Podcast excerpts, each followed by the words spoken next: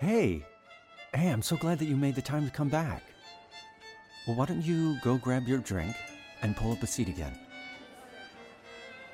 Wow, so last time we chatted, and it was it was pretty brief. And I have to admit, I was so eager that we jumped right into it, and I didn't even introduce myself, which is typical.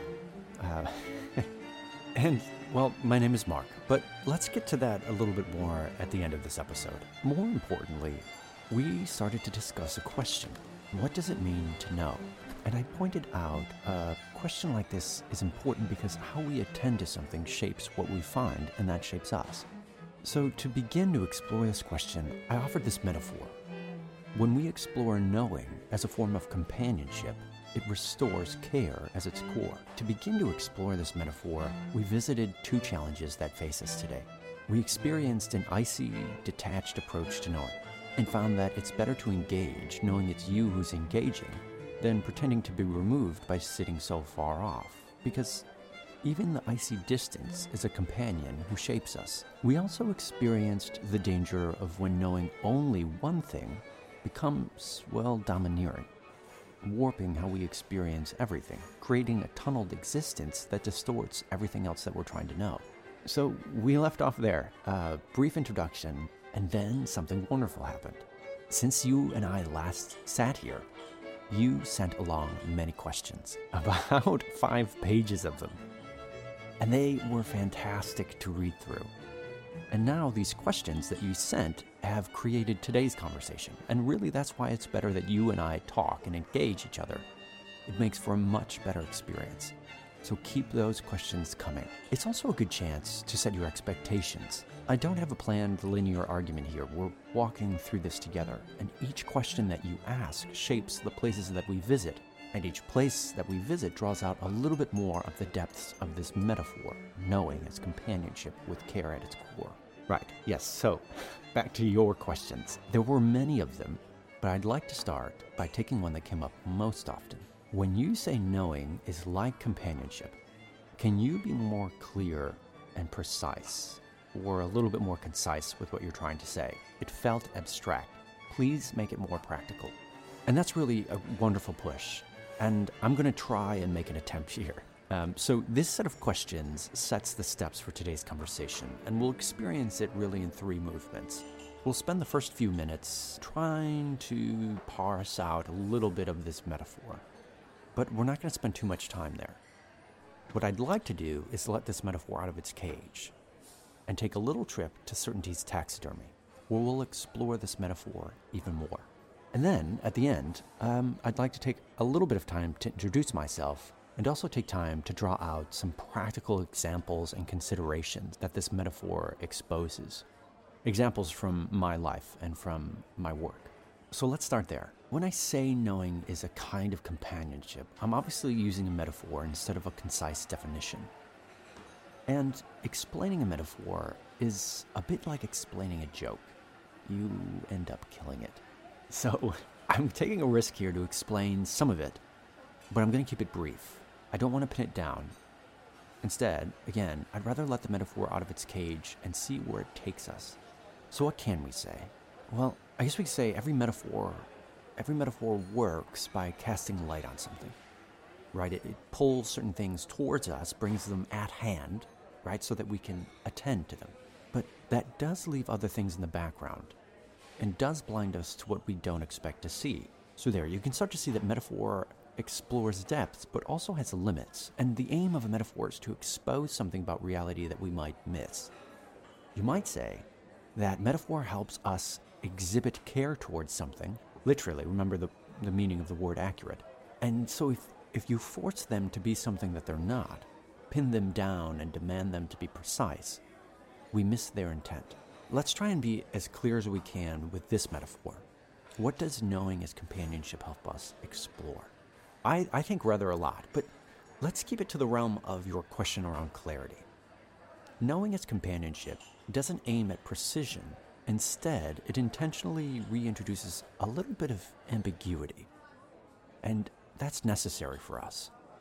See, I believe knowing in our day has become, well, too limited, obsessed with being precise and concise. And when you look at where those words come from. They literally mean to chop off, cut up, rip apart, and slay. I think that says a lot.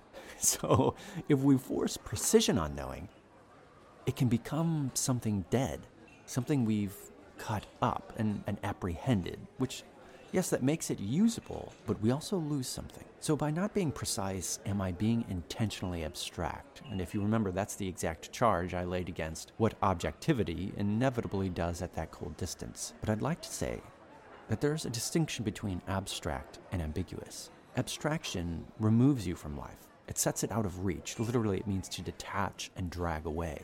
But ambiguity, ambiguity brings us closer to reality's embrace. It means to move, to act, to be alive and changeable. By using this metaphor, I want to show you there's a rigor to ambiguity, one that brings you closer to reality's embrace, one that confronts you more rigorously. And this metaphor restores knowing as animate. Literally, it, it has life and breath. Again, compared to concise or precise, to cut up or slay, or abstract, drawing all meaning away. So, what am I saying again by intentionally introducing ambiguity? Well, I don't mean that things aren't knowable. It draws out that through time and relationship, we experience a form of stability, a form of validity and reliability, but rarely ever certainty. Ambiguity demands our company, inviting us to take better care and to be more accurate. All right, so I know we might find it annoying that I have remarkably little interest in working out clearly defined terms, neatly whittling knowing down to a concise sentence. But again, I, I have my reason. Using metaphor, we're going to encounter a more honest presence than objectivity and certainty can portray. So, there. Um, we have some clarity. This is a metaphor. It introduces ambiguity, but intentionally, because it brings us face to face with reality in a way that a concise definition can't. And why does that matter? That's a good question. Well, when we force certainty and impatiently demand precision, we slay reality. We pin down knowing, and that's a big problem because it makes us rather poor companions. Companions who can't entertain ambiguity, which is most of life, and we lose the ability of discernment. And I think we become less accurate as we become ever more impatient and demand from life what it rarely offers. In aiming to be precise, we rather miss the point of life. I want you to be confronted by the world in which we find ourselves, to bring you into a more honest presence and not a shallow representation. We're going to experience a reality which is not apprehended by means of objective comprehensive terms, but comprehended through companionship. And so, we're going to encounter a different presence, won't we? One that will confront us more rigorously and so demand more from us, one who cares for us and wants to prepare us for a wise life, one which sets aside the safety of certainty and lays down the lust for control, to instead enjoy the company of someone greater than us, who can surprise us, one who wants to greet us, and one who actually cares towards us. But if we make a habit of misrepresenting reality through a static form of knowing, we lose touch with reality. We stop seeing it for what it is, and I think we find ourselves unable to converse with the world around us. We become more paralyzed as we desire ever more precision. And through this precision, we end up cutting ourselves off from life, growing increasingly estranged from the world around us, and I think from each other as well. All right, I might have already killed this metaphor. Uh, so let's stop there. And instead of me sitting here, probably boring you, defending it, let's let this metaphor out of its cage and allow our imaginations to explore. I'd like to take you on a little trip to visit Certainty's taxidermy.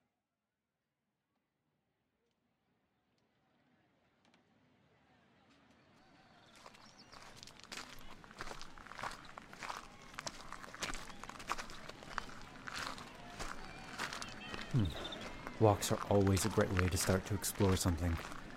Well, I think I was saying, if we're always demanding certainty, demanding everything to be explicit, always precise and concise, we turn certainty into a brute who cleaves off much of life. Ah, here we are. Certainty's taxidermy. Hello, in the back. Take a look around. He's apprehended a lot over the years. See all the, the things he has pinned down over here and measured, framed and hung on the wall, stuffed and posed for us to admire? It seems very neat and curated. It has its allure. But I'm afraid the butcher room is rather a mess, and much of life is left cleaved to the floor. You can come back tomorrow with absolute confidence that these things will still be here in the exact way that they were year over year, a confidence in an unchanging absolute. And yeah, their company won't surprise or threaten you. Once alive to admire and fear, now they're rather just something to jeer at. Certainty can stuff them and pose them, practicing his craft of control, dissect them and sell them part by part. But if you think these representations are true to life, the only thing you're going to find is that you're certainly mistaken and sold a false representation. And certainty won't be there for you. When you've realized you've been tricked, you'll find that he flees, leaving you abandoned and alone in the mess. Yeah. If, if we constantly demand our knowing to always be precise, you lose your ability to discern most of life. You'll lose your appetite for the company of ambiguity and come to despise her as certainty has. Certainty cuts life off, chopping it, slaying it, making it static and dead. Ambiguity. Well, ambiguity is an animating spirit who's, who teaches us humility and care. Ah, ah, look here. See this bird? Stuffed and set in a cage. Typical. Well, you can read a lot and find a lot out from this plaque here. Let's see here. Uh, 2.75 inches high, weighs 1.4 ounces. Um, about 10.12 inch wingspan. Hmm, a blue, black, yellow with a white stomach. Mates for life, average lifespan, oh, about seven years. Satisfied? Hey, why don't we do this? Let's buy it and take it with us. I want to show you something. I need and quickly. No, money's no concern. Cleaver it, mm-hmm. separate it, yes. stuff it, No, measure not it. a problem. And I'll be back here to pick it up tomorrow. Oh, who's In a that? rush, you see. That's I Certainty's expect best nothing less customer. than certainty. Not a problem. Looks like he's caught another thing, a thing to be clarified. I'd like to offer another way. Why don't we release it and study it? Participate with it in its real life. The, the only way you're going to know this, the only way you're going to be able to fathom it is to embrace it. And the only way to do that is to let it go out of your mm-hmm. control. I see you've brought another one in with you. No doubt stuffing their head with nonsense. Always sounds wishy washy to me. Never short this one on sentimentality. No, no, far too messy, far too time consuming. Let it go. How would you ever know it? Yes, better to butcher it and to stuff it. Easier to study it and keep it. What's the point in having something if it's an inconvenience? What's the point if, if you don't know what you can use it for? What purpose does it have? Is there any value you can extract? Does it have any worth? Will you be able to manipulate it and use it for your own gain? These are the questions. Otherwise, what's the point of it? Bunch of stuff to be used anyways. And look, how would you clarify that messy bit there? Better to cleaver it off so you can have it nice and clean. Better to have it completely defined so you can box it up. Fits better on a shelf that way. Yes, cut off the pieces that don't make sense. Better to have certainty and clarity than, ugh, ambiguity. Better to have assurance. Absolute, confidence. Safe and secure. Uh, yeah, it has its allure. Slice it and dice it, clip it and chop it, box it and ship it, and all for profit. profit. Absolute and enduring, Positively reassuring. reassuring. Oh my goodness. Well, this is becoming rather annoying. Ah, well, look. Are you buying that fine specimen there? Finally coming around, are you? Well, let's see. That'll be 1685, please. Leaving already? Well, we'll see you again soon.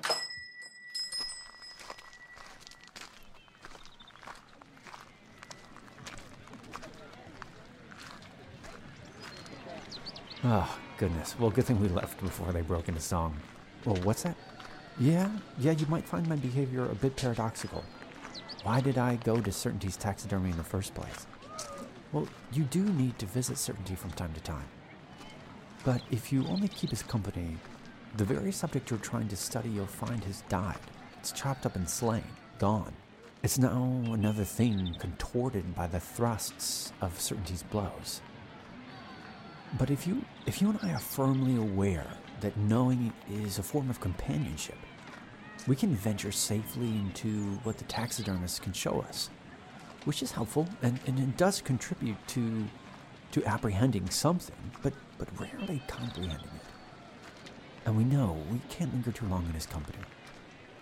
Let's see. Let's take this specimen that we purchased here, and let's take it back to the wild. We can't allow it just to sit there in that dead place. We have to take it back to life.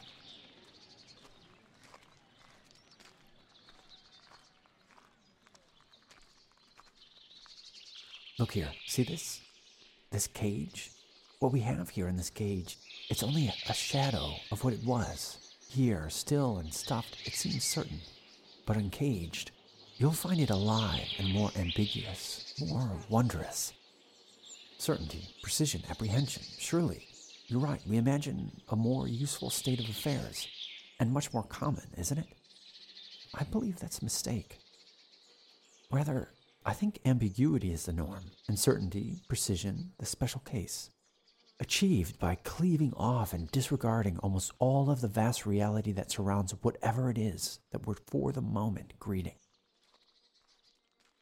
We can thrust certainty on knowing, but it can become one enormous deception. In fact, you'll find certainty becomes your own cage, shutting us off from the experience of new realities and disclosures fighting against reality's embrace. And after a while, peer pressured by the persistent presence of precision, we become co conspirators instead of co creators, culprits instead of creatives. Now, as I said, certainty is good in small measure, but consider him more of a distant relative to invite on special occasions. Otherwise, he's going to lure you in with his confidence, and that has consequence you become, like the company you keep. If we force certainty, we can create a false reality. And then, worse, we can represent it to others, only deceiving them and ourselves. And if they act upon this as fact, they become surprised to find something altogether different. When we overdefine, we cleaver distinctions into false separation. We claim they are apart and have no interaction. We become more and more obsessed with measuring, more and more paralyzed by precision more and more apprehending, while less and less understanding.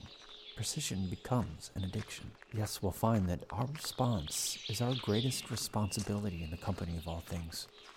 I know. Certainty does believe he's the rigorous one, with all his chopping and separating and measuring. But ambiguity, she has her own rigor, one which allows a form of knowing much truer to life. And, and yes, again, reality does run with a reliability, but never mistake that for certainty. Between those two is a world of difference. Yes, become acquainted with ambiguity. She will teach you humility and wonder, caution us that knowing is mostly never certain, and with it, she brings an appetite for delight and surprise. But in the constant company of certainty, you lose the patience for her presence and lose contact with much of reality. No, you're right. Certainty can't stand the company of ambiguity. Although ambiguity can welcome certainty from time to time when the occasion's right. Well, you're right. Who doesn't prefer the confidence of certainty to the unease of ambiguity?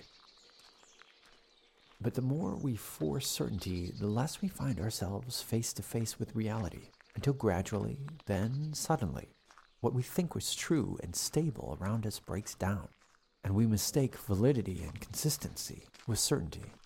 And how slightly this alienation silently creeps until its grasp is one day complete. Yes, self deception is the means by which we do the very worst things. Deny ambiguity, and you habitually become out of touch with reality. You end up making life miserable for yourself and all around you. But welcome ambiguity, and in her company, we learn to see reality for who it is so we can walk wisely with it. Through her rigor, you can learn how to enjoy the presence of all things and in the right way. Ah, I think this is the perfect spot. See, to be good company, we have to practice good manners, to be present still and listen. But when we impatiently demand precision, we scare away reality with our impatient gripping Mm, no, see, knowing must allow the subject time to disclose itself. And in time, the subject will reveal to you how to be in its company. To do that, we have to foster a character of patience and quiet, discern when to invite with questions, and when to simply walk in its silent presence, when to observe and when to engage. These are all the real skills you have to learn, skills which ambiguity will teach you, but ones which certainty will dull you. How? Well, it requires the most basic things, really uh, to be present, to go out and sit, to stand, and to walk in its company. You'll find as you set out to explore, to discover that the very mystery you seek was already on its way to you, to embrace you. Now, look at this caged bird back in its setting. Wait, listen.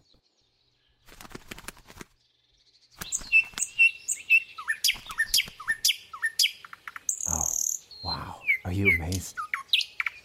Wow, the terror of companionship can sometimes bring things back from death, though rarely remove all the wounds. Go ahead, open it. I know, it seems like we've let understanding go, but, but here, walk, follow. If you'd only known this bird stuffed with glazed eyes, you'd never wonder as she flies. To know her only caged was to grasp only lies. Here, pause here for a moment and hold out your hand. I have some seed. Patience. Here, I wonder.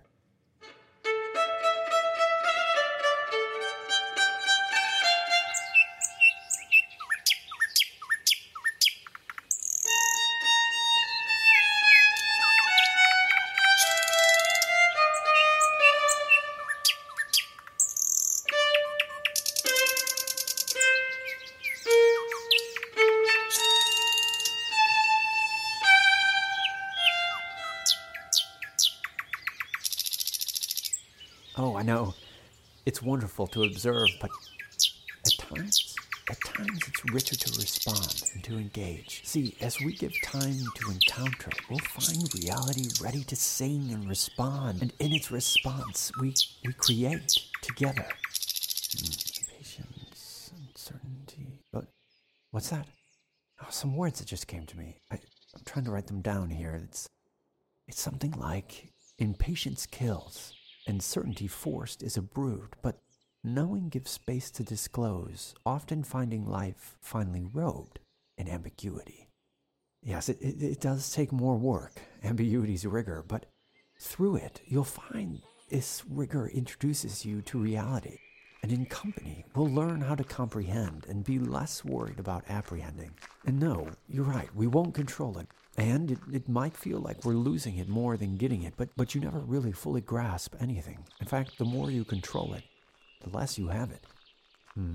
No, there's nothing more foolish than thinking you have life under control when it's anything but controllable. We're so often nowadays in too much of a rush to enjoy ambiguity's company. But what's better, to truly enjoy the company of even a few close companions? Or to be surrounded by a myriad of stuffed phantoms, misrepresentations who you've never truly known. In the end, I think, you'll find yourself alone. Besides, ambiguity is much more adventurous and full of life. It demands us to go out, to travel and experience constantly, and to be in company. But as a good companion of mine has warned, those who are going nowhere can have no fellow travelers. Knowing in this way, in company, it gives us what we long to know and be known is where we belong. Well, I hope that gave some clarity to your question about what I mean by knowing as companionship and, and how ambiguity brings us closer to reality than certainty often does. So, have you ever experienced when certainty forced becomes a brute? Yeah, so knowing his companionship restores a care to all things to disclose themselves, to make them clear and no clearer, only what they allow. And that, in fact, is more accurate. And you might say that ambiguity teaches us good manners, to be better company. She protects us and, and keeps us closer to reality. And that's rather important because the more we lose touch with reality, the closer we are to calamity to the triplets of desolation, disintegration, and isolation. But I think that's a conversation for another time. Okay, so uh, one last question, and a bit briefer here. A few of you did ask, uh, seriously, who are you? Can you tell us a little bit about yourself? Okay, well, I know we did leave very quickly last time, and uh, I didn't properly introduce myself. My name is Marc Allen Priddy. I'm a husband and a dad, and my background is what some call consilience. What sounds fancy, but it's really just about bringing multiple disciplines together to see what they reveal as they converse with one another. So for me, I've spent my time studying design, resilience science, illustration, and cultural studies. And what have I done with all of that? well, uh, for a vocation, I'm a strategist, so I'm often in the world of business. Actually, when I started being in company, it was originally titled The Business of Knowing. But as I explored this, I realized business was rather too small to be the context and was rather more a character shaped by the wide world of knowing. And so today, you might have met a version of business. Admittedly, a little bit more of a caricature than a character, but today, in my experience, it's all too often the case. As business today constantly craves for certainty, it's rather lost its appetite for ambiguity and seems more and more removed from reality. But I really think that there's always hope. Better company always heals. Better companions like you can remind business to care. And you know, I did find it insightful that business is from the same root as busyness, an anxious state of human activity. And when I looked into it a little bit more, company has its roots from compagno, to break bread with, to have a meal with. So, isn't it interesting that we've chosen the term business to describe much of what we do instead of company? And then we seemed rather shocked that we're mostly in the company of a restless anxiousness. And so it's from these thoughts that this podcast started to emerge. What if we restored that spirit, that spirit of company? And so I sat down and I started to write a book and found that that wasn't quite right, or rather that I, I just couldn't write. So, what you're doing is you're experiencing live with me working out my thoughts with words, uh, with song, with sounds and setting, with brushes and pens, and conversations with you and company. And each week, I get a little bit of a glimpse of this adventure that we're on in the everyday ordinariness of my life, emerging as I experience some very odd things. And you know what? That brings me back to your questions around practicality. I had a most fascinating and disturbing experience recently, which brought to mind as I was thinking about your question how certainty can become a brute, rather like a butcher. So there I was in a four hour workshop, one of probably hundreds at this point. Everyone gathered around with a high level of energy, confident they could pin down exactly what creativity was. They wanted to define it so that they could package it and solve the problem once and for all. 10 steps to ensure we could always deliver creativity on demand. It started with a series of rather odd questions. When we were creating, when was something an idea and when did it become a concept? At what point exactly? Was it here or here? They drew timelines with points and dots and charts and models, and by the end, with a brutish force of certainty, all that remained was a tired group of people who thought they had finally apprehended creativity, clarified it once and for all, and in a tidy 90 page document. And all the while, the remains of creativity lay strewn across the floor Everything that makes creativity what it is was chopped off for the sake of precision. I have to admit, I was in shock for at least a day. I, I think I even experienced mourning. And what I realized at the end of that workshop, what I saw staring back at me was rather a deformity, not a true glimpse of reality. See, the creativity I know, she isn't someone you can force into your company, though you can foster a disposition that invites her. She's easily noticed by those who love her and found by those who seek her. She presents herself to those who desire her, but rather shows up unannounced. She bumps into you while you're at the shop, and, and she certainly doesn't keep your schedule and is not fond of watches and clocks. And I've learned over the years to be ready, in those brief moments that creativity crosses my path, to capture her glimpse. I fumble to capture the whole, never focusing too quickly on any part. It's rather like practicing gesture drawing in art. And if you're truly open, she'll tell you how to take her portrait. Sometimes with prose and pen or paint and brush, melody or notes. But don't come to her with your tools and demand she keeps your time. Open yourself, and she'll disclose to you the proper tools to capture her portrait, and only to the degree of certainty that she allows. And so here we can start to glimpse a little bit more practicality Instead of sitting in a four hour workshop nailing down what exactly creativity is, why not go out and experience for yourself what creativity is? What if we sent people out and allowed them to be creative? Think about how much opportunity we have as more and more of us work remote. We're surrounded by a variety of places if only we would spend the time to look. Spend the time to be immersed in the contexts that are around us, whatever business you are in.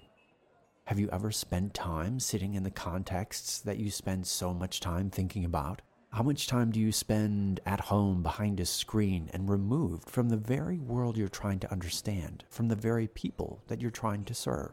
Wouldn't it be better to spend time in their company? To sit down and have a meal, to enjoy a day with them, to go and walk about and enjoy the life that they enjoy? Let's say you're trying to understand something like wealth. After you've spent time with these individuals, Go back and see how wealth has shaped different cultures and linger over multiple accounts. And don't be afraid to allow for ambiguity. Find sources that intentionally contradict. Don't be afraid of those variations. Instead, understand them deeply. And then, as you look at the differences between them, ask a great and simple question How do these differences make a difference? Linger over it and speak about it with others. Allow it to disclose itself and enjoy how each context informed how they experienced it. This is what it means to allow for ambiguity, to give space to linger in different contexts. And slowly, you'll start to hone your ability to be in conversation, to be in company. As you do that, and you linger and you walk and you think and you listen to music and enjoy a coffee or your favorite drink, you might just find you bump right into creativity. Or rather, she will bump into you.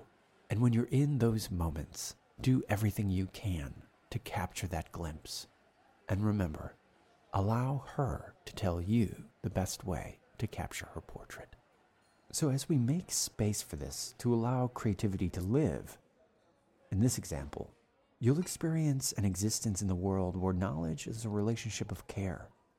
You'll become versed with the tension of being wooed through seeking and being sought through having to wait for and at times anticipating a revealing. Then, as you practice being in company, you can invite others to join you, together capturing glimpses, sharing them, and growing in wisdom, learning how to be in touch with reality, finding that decisions begin to flow in relationship and harmony. Or not. And like me, you can spend hundreds of hours in meetings where people gather to nail something down, clarify it, in order to apprehend it. And then we find it becomes static, slain, and staged. And then we wonder as we go to share it, we're stunned. Why doesn't this engage?